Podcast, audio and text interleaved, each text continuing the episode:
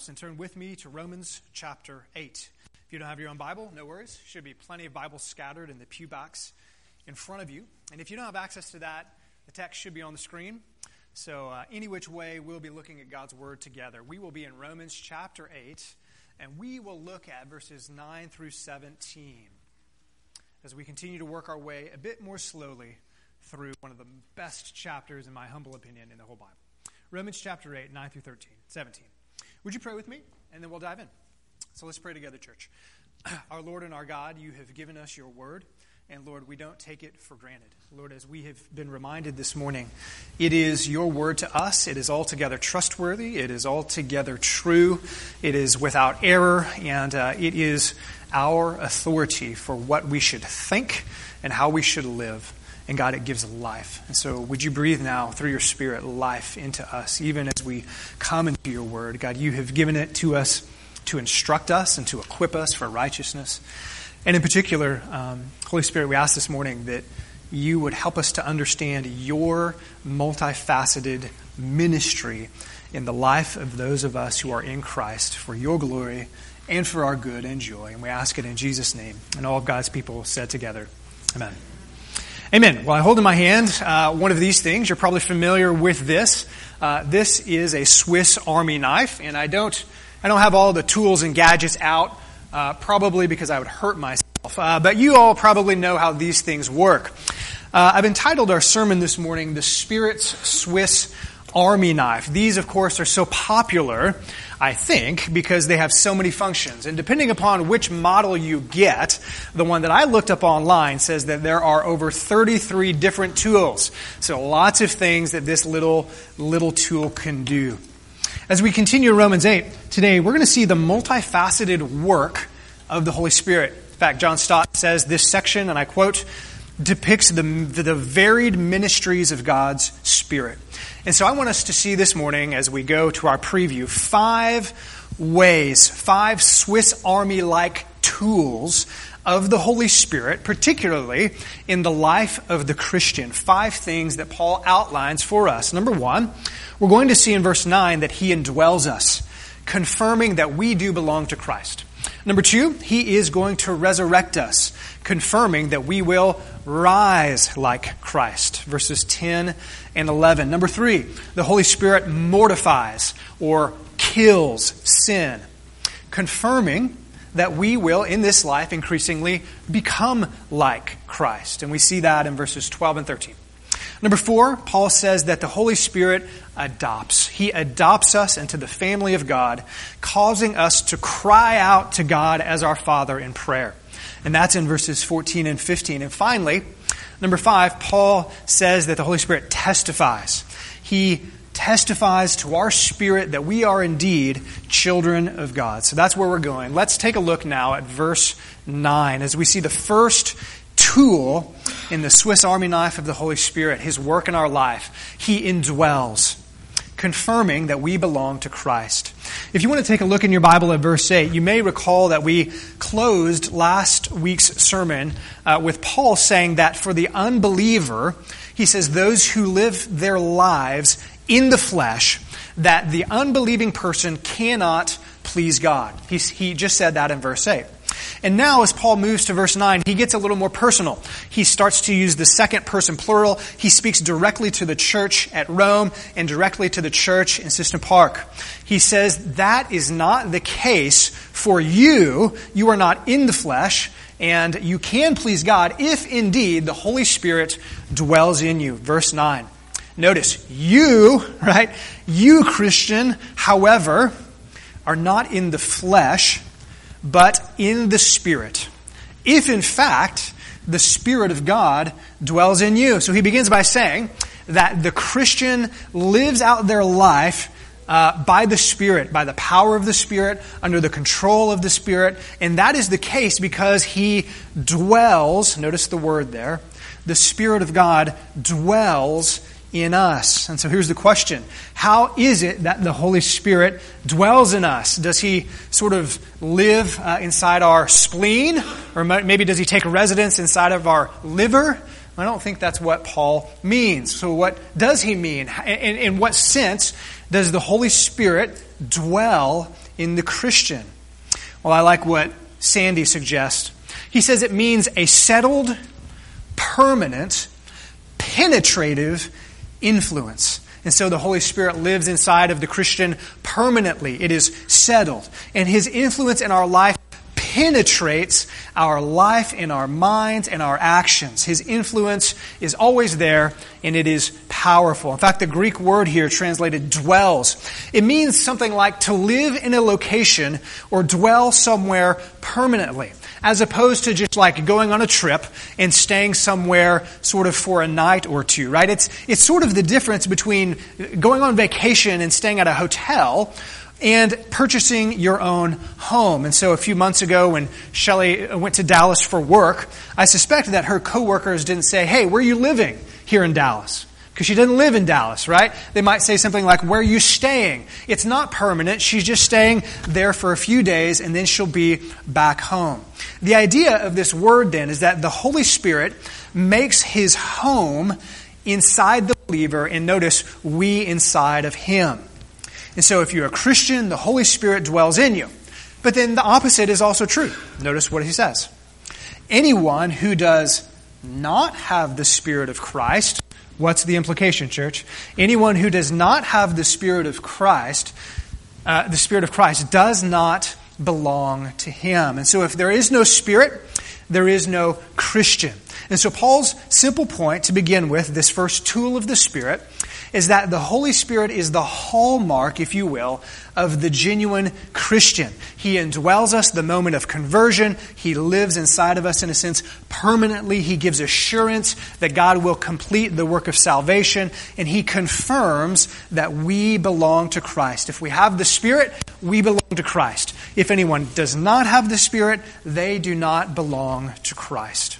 And so, tool number one, right? Tool number one of the Holy Spirit, He indwells, He confirms you belong to Jesus if you are in Christ. But there's a second tool of the Spirit, and it is a consequence of the Holy Spirit's indwelling us. Namely, He will one day resurrect our very bodies. He will resurrect our bodies, confirming that we will rise from the dead just like Jesus did. So, notice number two he resurrects. So, having said in verse 9 that the Holy Spirit dwells in you, now notice the opposite, or not the opposite, but what is also true of the Christian. The Holy Spirit dwells in us, but then Christ, he's going to say in verse 10, also dwells in us. Verse 10. But if Christ is in you, okay, pause. If Christ is in you, Christian, what is true? What will happen to you? Okay, unpause. But if Christ is in you, although the body is dead because of sin, the spirit is life, or it could say the spirit is alive because of righteousness. Now, if you have a different translation, your translation might say something differently. Verse 10 is sort of, it's hard to translate and therefore it's hard to interpret. But here's what I think Paul is saying here in verse 10. I think he's saying to the Christian even though your body is decaying and destined to die. Friends, is our body decaying? Yes, our bodies are decaying, right? Even though your body is decaying and ultimately your body will be placed uh, in the ground, your spirit, and I take it here little s spirit, your spirit is alive at conversion because of the righteousness of Christ credited to you. So here I think is the contrast that Paul is setting up. He's saying, okay, Christian, you have a body that is decaying and is dying and is destined for the grave. It is, in a sense, dead.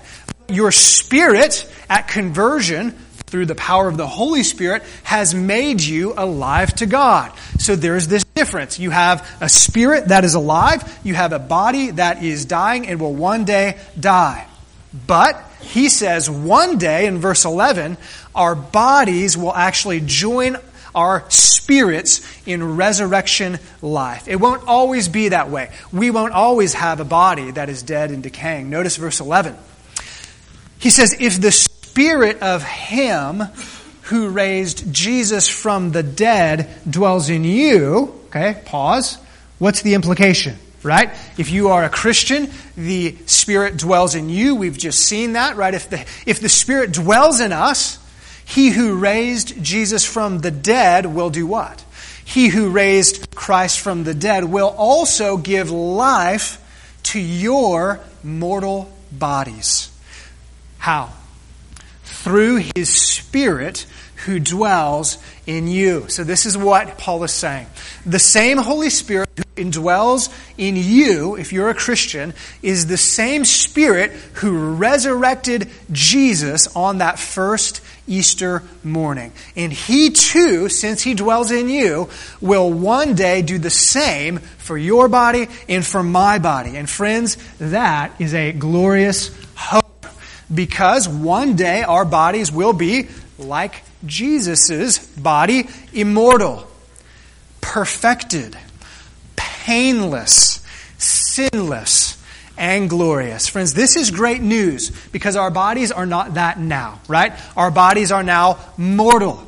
Our bodies are now imperfect. Our bodies are now painful. Our bodies are now sinful. And our bodies are now, I think this is a word, inglorious, right? They are not glorious. But one day, because the Spirit dwells in us, they will be. So the Holy Spirit indwells us. He confirms you belong to Christ. Tool number one. Number two, the Holy Spirit resurrects. He will resurrect your body and mine if we are in Christ, confirming that one day we will rise like Jesus. So that is tool number two in the life of the Holy Spirit. But there's a third tool as we move into verse 12. A third tool of the Holy Spirit is that he mortifies sin. I know that's kind of an uh, archaic word, so we'll explain that. Uh, he kills sin in our lives, confirming confirming that we can actually become like Jesus in our character, in our thoughts, in our actions, in our words. We can become like Jesus in this life though our body is decaying, and one day we will be like Jesus even in body, right? We, as we await our resurrection to be fully like Him, we can become more like Him increasingly now. So let's take a look at point number three.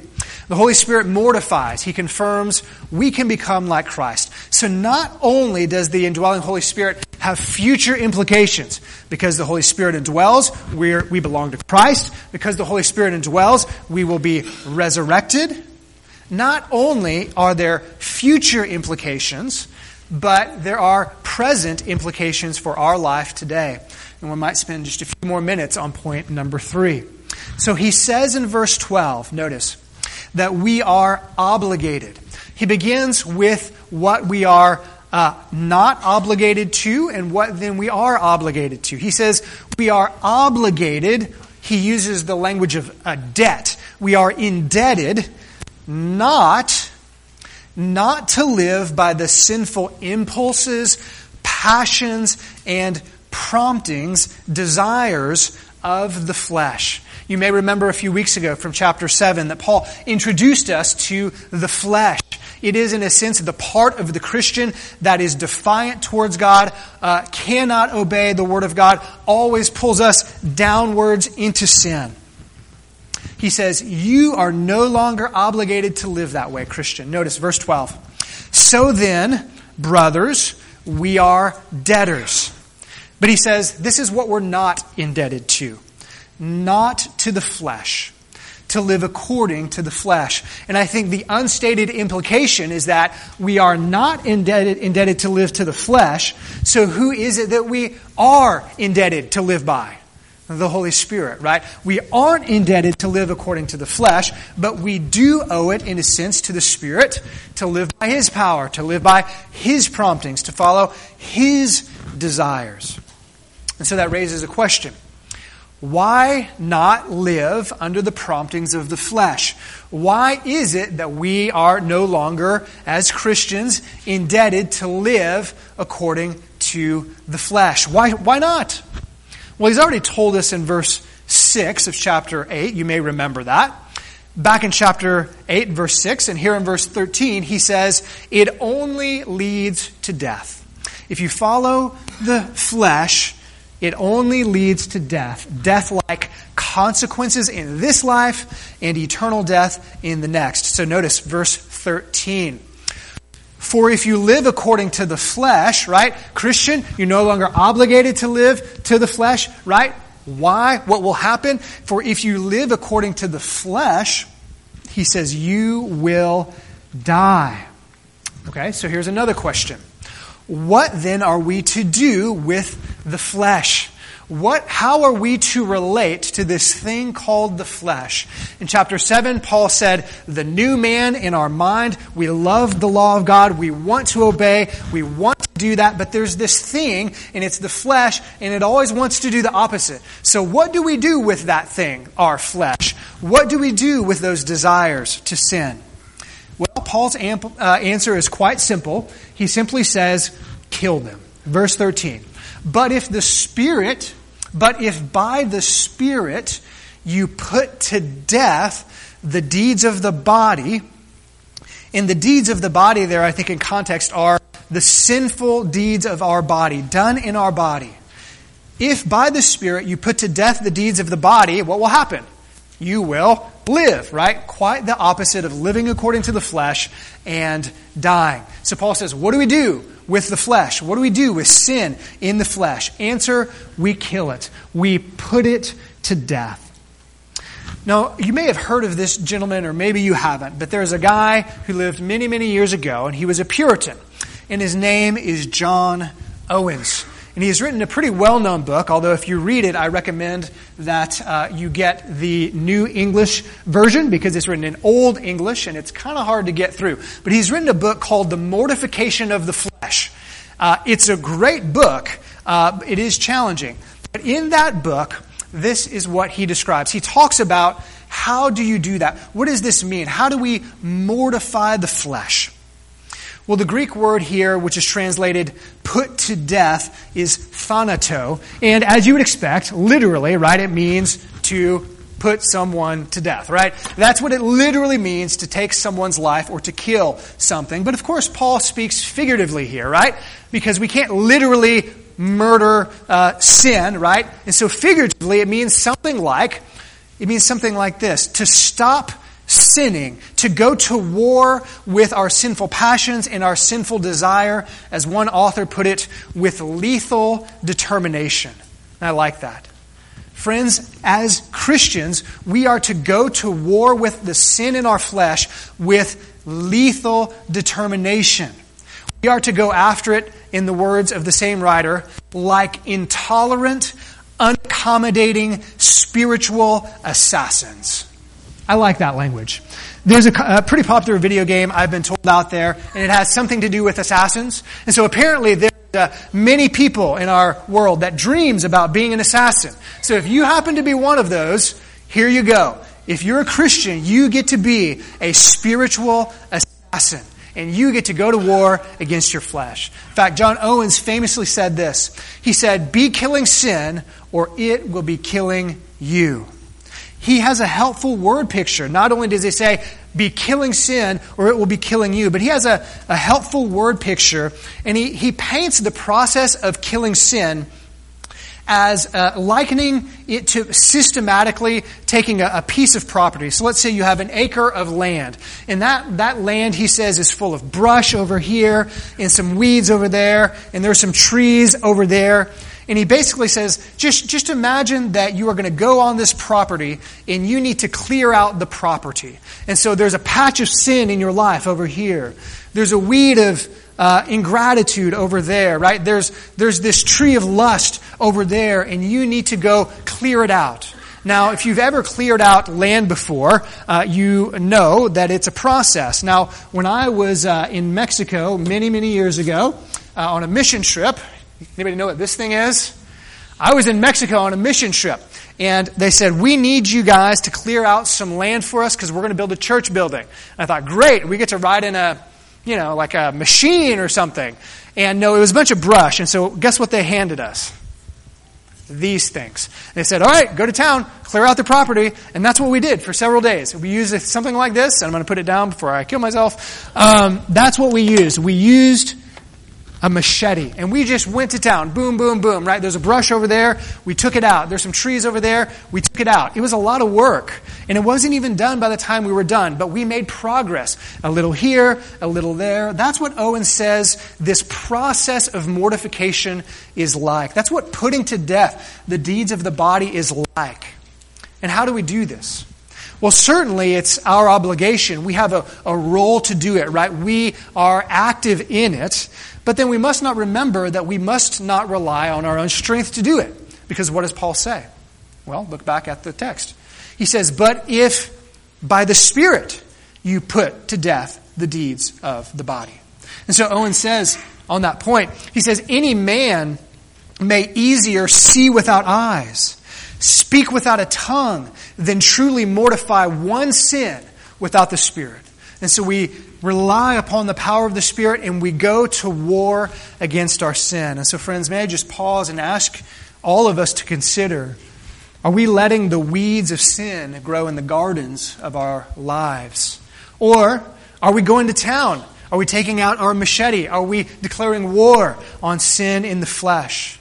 Are there sins that we are tolerating in our life that we should instead mortify?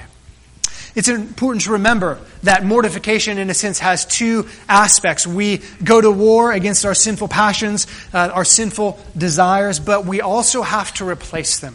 We also have to replace them. We, we must not only tear them down or uproot them, but we must plant good things in their place superior desires, superior satisfaction. In fact, Dr. Kruger of the Reformed Seminary put it this way he said the best way to root out sin in our lives is to grow a greater affection for something else, namely Christ. And then he gave this illustration. He says, if you've ever been broken up with before, or if you know someone who's been broken up with and they're heartbroken, right? They've lost that love. He says, you know, the one sure way, what's the one sure way to get over an old flame? It's to get a new one, right? he says, get a new one. He says that's what we need to do. We mortify sinful passions and then we fall in love with the glorious Christ. And that is how we mortify sin. So that's the third tool of the Holy Spirit. He confirms that we belong to Christ. He indwells. He will raise our bodies to life. He helps us fight sin in the here and now. But there's a fourth tool, and we see it in verses 13 and 14. Number four, the fourth tool of the Spirit is that He adopts us. The Holy Spirit adopts us, causing us to be born again and placed into the family of God. We fearlessly cry out, God, you are our Father. So, verse, first in verse 14, Paul affirms that those who are led by the Spirit, notice, for all who are led by the Spirit are what? And so this is pretty simple, right? If you are led by the Spirit, what does that mean? You are a son of God. And I think it's worth mentioning here that whatever the leading of the Holy Spirit means, and I think it can mean lots of different things in our lives and in the scriptures, but here in this context, he says, whoever are led by the Spirit, the leading of the Spirit here goes back to verses verse 12, right? In other words, the leading of the Spirit is putting to death of, the, of sin, right? So whoever mortifies the flesh, whoever by the Spirit puts to death the deeds of the flesh, those are the one who are led, who are, who are led by the Spirit. And if we do that, if we go to war against sin, if we mortify the flesh, that demonstrates that we are sons of God, right? For all who are led by the Spirit of God are sons of God. I'm sure that you have uh, seen this maybe in your own family or extended family, but certain family uh, families have sort of certain traits, right? Uh, maybe they're physical traits, or maybe they are sort of behavioral traits that run in the family. So maybe you can think of some even as I speak. And so maybe there's like a particular nose, right, that runs in your family, and everybody has that nose. Or maybe it's a particular, like a shape of the chin, or a hair color.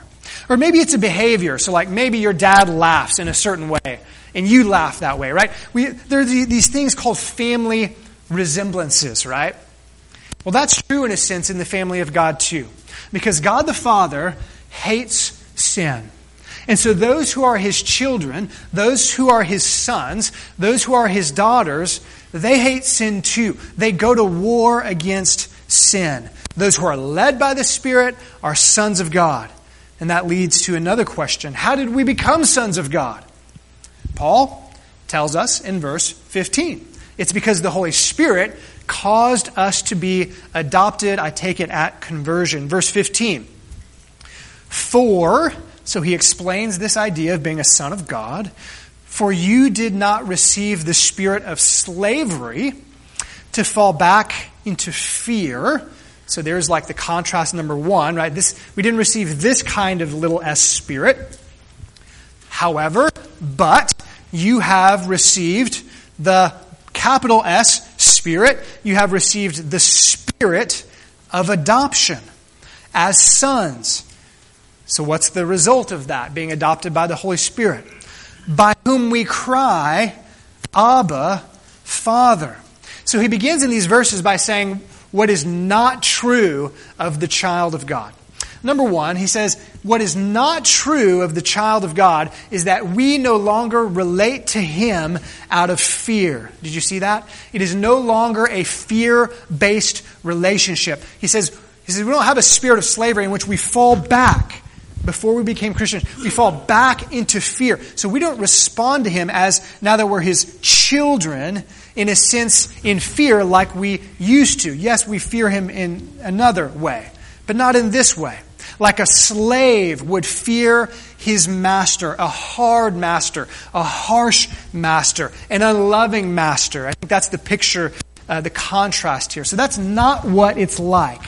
But instead, we have a father child relationship. It's a familial relationship. And what is it that children regularly do uh, to their parents?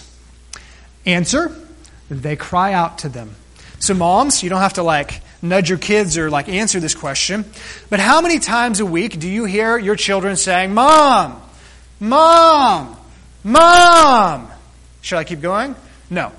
Uh, many times, right? Because that's what kids do to their parents, right? If you have a relationship with a parent, you cry out to the parent naturally. And that's what Paul says here, right? Those who are children of God Christians, there's a sense in which we naturally cry out to God as our Father. It's natural.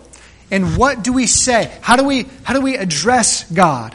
A couple words here. The first is Aramaic, Abba, and the second is Greek, pater, which is simply father. In fact, they're, they're both the words for father. They both describe a, uh, a child addressing his or her dad.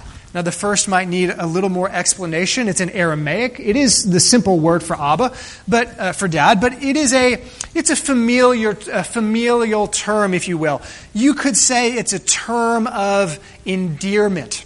You could call it maybe like a homely family kind of word. No, uh, I'm not referring to the Swedish pop group made famous by the movie Mamma Mia. If you know what I'm talking about, Abba. Not that Abba, right? It's the language. Man, you guys are hard. Not that Abba, right? I'm not going to start singing Dancing Queen or anything, but like, not that Abba. No, it's, it's, a, it's, it's, it's similar to a, a child crying out, Dad, Dad, I need you. So here's the point. This is instinctual for the, for the child of God.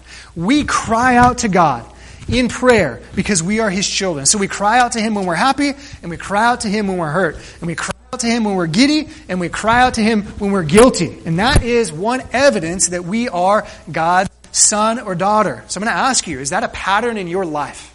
Friend, is that a pattern in your life? Do you naturally, instinctively, like your child does to you, say, Father, I need help. Father, I want to praise you. You want to talk to your dad. That's what Christians do. And this is significant. I, I love what J.I. Packer writes on this point. He says if you want to, to judge how well a person understands Christianity, find out how much he or she makes of the thought of being God's child and having God as their father. If this is not the thought that prompts and controls his or her whole outlook on life, they do not understand Christianity very well. And so the Holy Spirit indwells and He causes us to cry out to God as Abba Father. And that's the fourth tool. But there's a fifth and a final tool that Paul mentions of the Holy Spirit. And it's found in verses 16 and 17. He bears witness. The Holy Spirit bears witness. He confirms in our spirit that we indeed are His kids. So Paul closes the section with one final evidence, and this evidence is more internal. So just think about some of the prior evidences that we've seen. You want to know if you're a child of God, does the Holy Spirit indwell you? You want to know if you're a child of God, do you fight sin?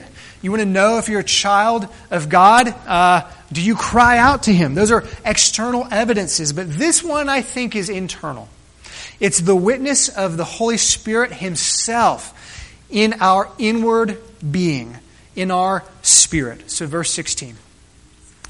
The Spirit Himself bears witness with our spirit that we are children of God.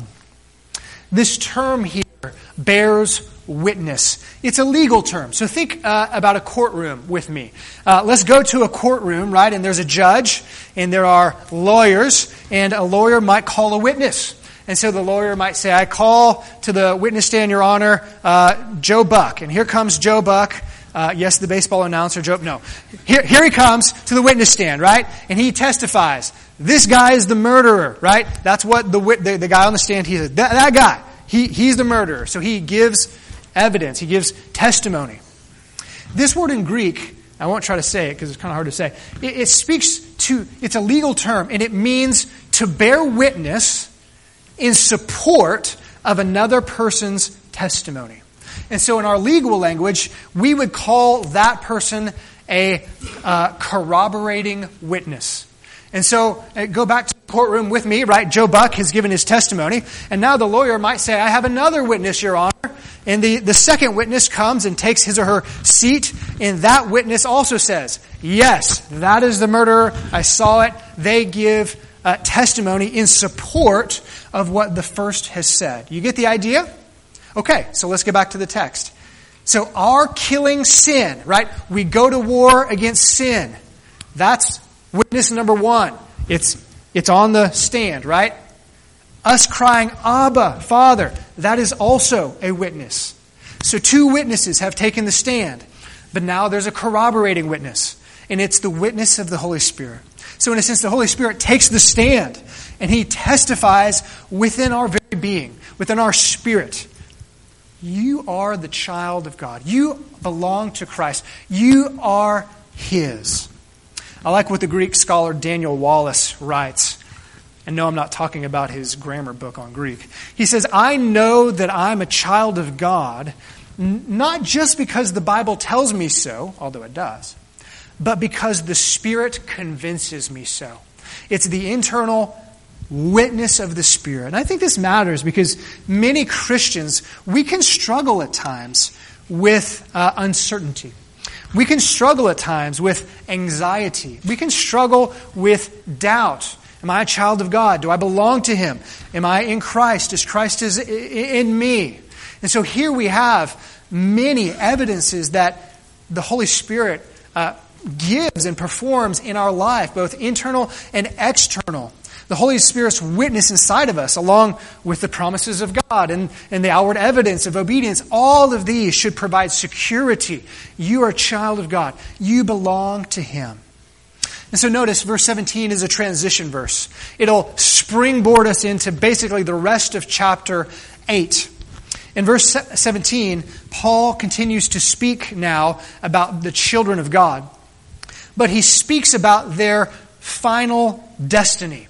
He speaks about the final glory, the resurrected body along with Christ, uh, as well as uh, the condition uh, that is the premise of this. So notice verse 17. And if children, okay, so he says the Spirit bears witness that we're children of God. Okay, so if we are children of God, then what else is true? He says, if children, then, can you say this word with me? If children, then heirs. Okay, so now we're talking about inheritance language, are we not? And so everybody's interest is now piqued. Okay, inheritance, right? We're talking about inheritance language. So if we are God's child, then he has an inheritance for us. Heirs of God, fellow heirs with Christ, because he is our brother, in a sense. Fellow heirs with Christ. Provided, here's the big if, provided we suffer with him. Towards what end? In order that we may also be glorified with him. And so, Christian, this is good news. I don't know what your inheritance is going to be like. Your mom and dad may be very wealthy, and you may receive a large inheritance when they pass away. Or you may receive uh, coals, right, in your stocking. You may not get much of anything from your parents or your family members. But, friends, if you are in Christ, God has written you into His will. And that's great news, right? And in context, I think this inheritance can be lots of different things. But in context, this inheritance, I think, is that we will be glorified with Christ, in order that we may also be glorified with Him. Christ in his resurrected body, we in our resurrected body. That is, at least in part, our inheritance. And so we may say, that sounds great. Sign me up. I want to be a part of that family. But there's a catch, or maybe better, a condition. Did you, did you catch it? Provided we suffer with him. Isn't that interesting? He's going to go on to talk about the suffering of the Christian uh, in the next well, several verses, the next two sections. He's going to talk about our suffering uh, as people just living in a broken world. We suffer. And he's also going to talk about the suffering that, that comes to us because we follow Christ. All of that, I think, is probably summed up here. Provided we suffer with him. Now, I think that could mean we suffer because of Christ. Or it could mean we suffer with him in the sense that we suffer as he suffered. And so, how did Christ suffer?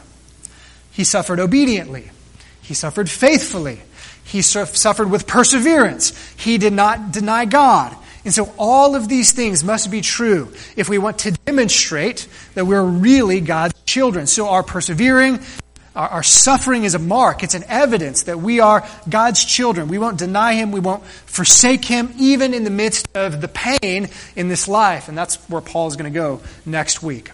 And so there's one final working of the Holy Spirit, one final tool, right? He bears witness, confirming that we are children of God.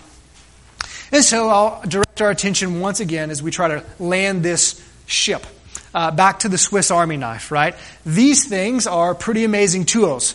Uh, I, I, had a picture and I, I went online to find out all of the things that a tool like this could do. I'll just list some of them. So if you have one of these things, you can. You can, of course, cut things because there's a knife. You can unscrew a cork. You can open a can. You can screw a nail. You can strip, strip a wire. You can grab something with tweezers. you can clean your teeth with a toothpick in some models.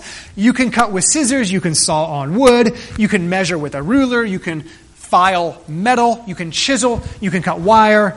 And on and on we, we go. The Holy Spirit is like that in the life of the Christian.